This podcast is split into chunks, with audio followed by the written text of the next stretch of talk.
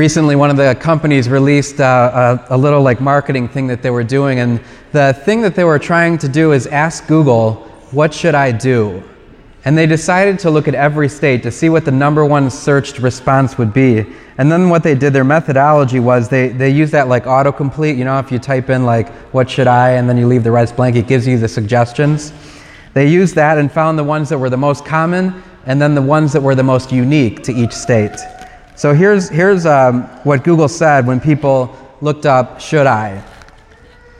What do you think the number one should I question was asked to Google over the last year?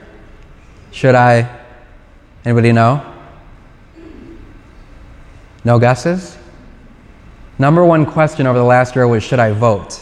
So people would type in, should I? And then it would put in vote. Um, that was uh, Alabama. Another one was Kentucky, Louisiana, Mississippi. Theirs was, should I? Lose weight. Kansas, Missouri, Tennessee was should I diet? This is where Ohio, this is Ohio's big one. Should I cut my hair? uh, who goes to Google for this stuff? Should I take a nap from Virginia? That's a no brainer. You don't have to ask Google. If you can take a nap, you do it. Should I vape? That's from Indiana and Michigan.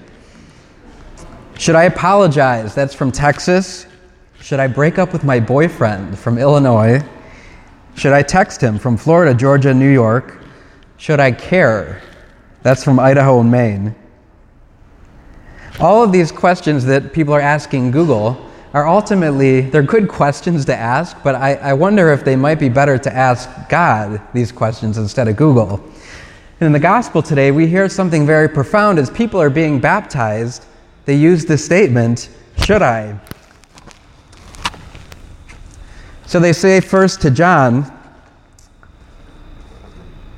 they ask him, What should we do?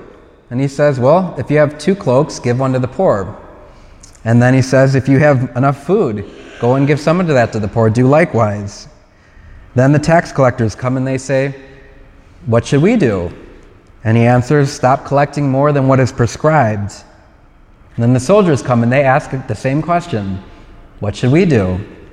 And John the Baptist says, Do not practice extortion, do not falsely accuse anyone, and be satisfied with your wages. So, the question that we ask God now on this third Sunday of Advent what should we do? What are we called to do? If only it were so simple that we could just type it into Google and it would give us the auto response. But it is actually very simple.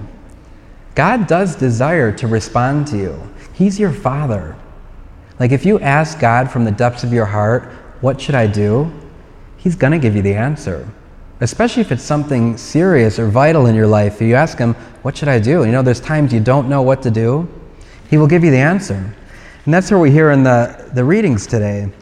St. Paul says, brothers and sisters, this is what you should do. Rejoice in the Lord.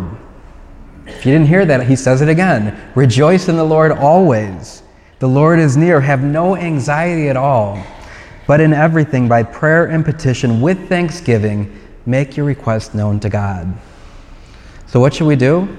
Make your request known to God. We're so quick to go to Google, but ask God what it is you need to do.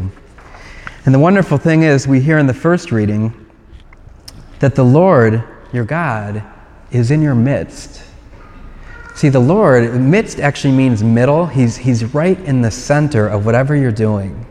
So, right now, whatever's going on in your life right now, you don't need it to be over to experience God, or you don't need to get through it to experience peace. Right now, in your midst, He is with you.